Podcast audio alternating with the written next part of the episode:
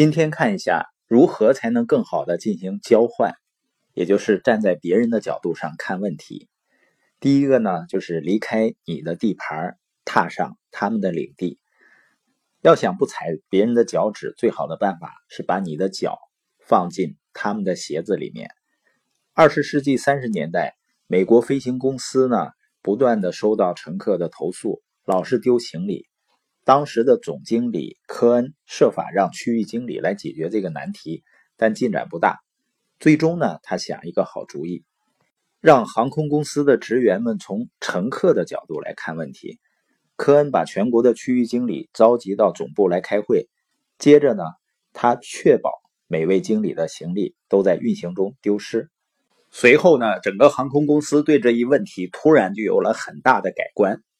如何进行交换的第二点呢？就是承认别人的观点也很在理，因为人的信念啊和经历各不相同，而且很复杂。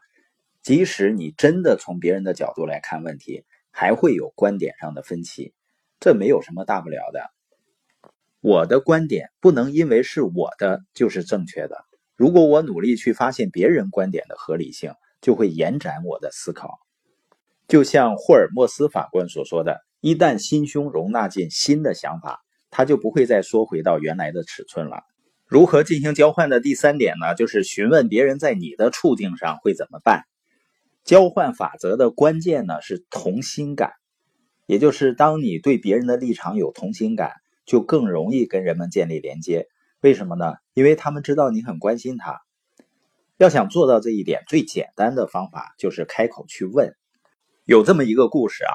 说三个儿子离家呢去创业，每个人都干得非常好。一天呢，互不服气的三兄弟聚到一起，讨论他们赠给老母亲的礼物。老大说呢：“我给妈妈建了一所非常大的房子。”老二说呢：“我送她一辆奔驰，还配一个司机。”老三说：“啊，你俩都不如我。你们知道妈妈最爱读圣经，可她眼神不太好使。”我送了他一只可以背下整本圣经的鹦鹉。庙里的二十个和尚花了十二年功夫才把它训练出来。我答应连续十年，每年给庙里十万美元，让他们去教这只鹦鹉。代价很高啊，但是很值得。妈妈只要说出章节和诗篇的名字，鹦鹉就会张口背诵。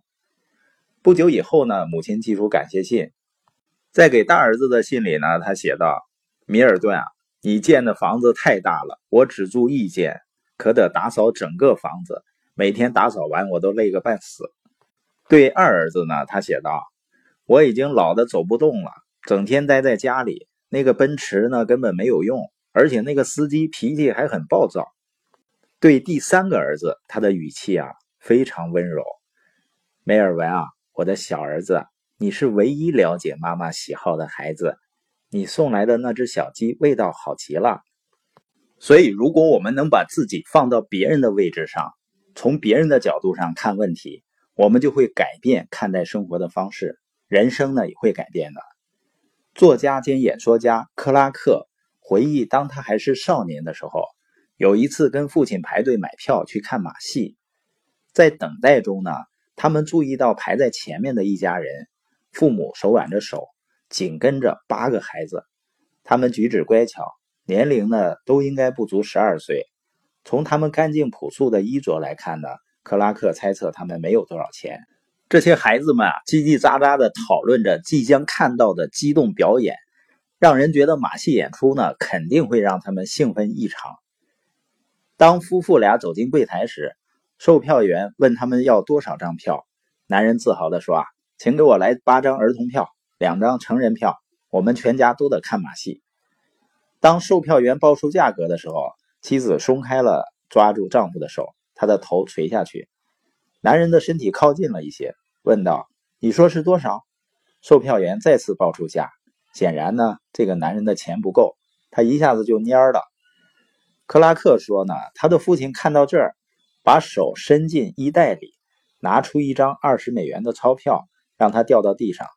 然后呢？父亲弯下腰，捡起钞票，拍拍那男人的肩膀，说：“打扰了，先生，这个从你口袋里掉出来了。”男人马上知道了是怎么回事他直直地看着克拉克的父亲，握住他的手，使劲摇，同时泪水夺眶而出，嘴里说：“谢谢，谢谢你，先生，这对我和全家意义重大。”克拉克和父亲回到车里，驱车回家了。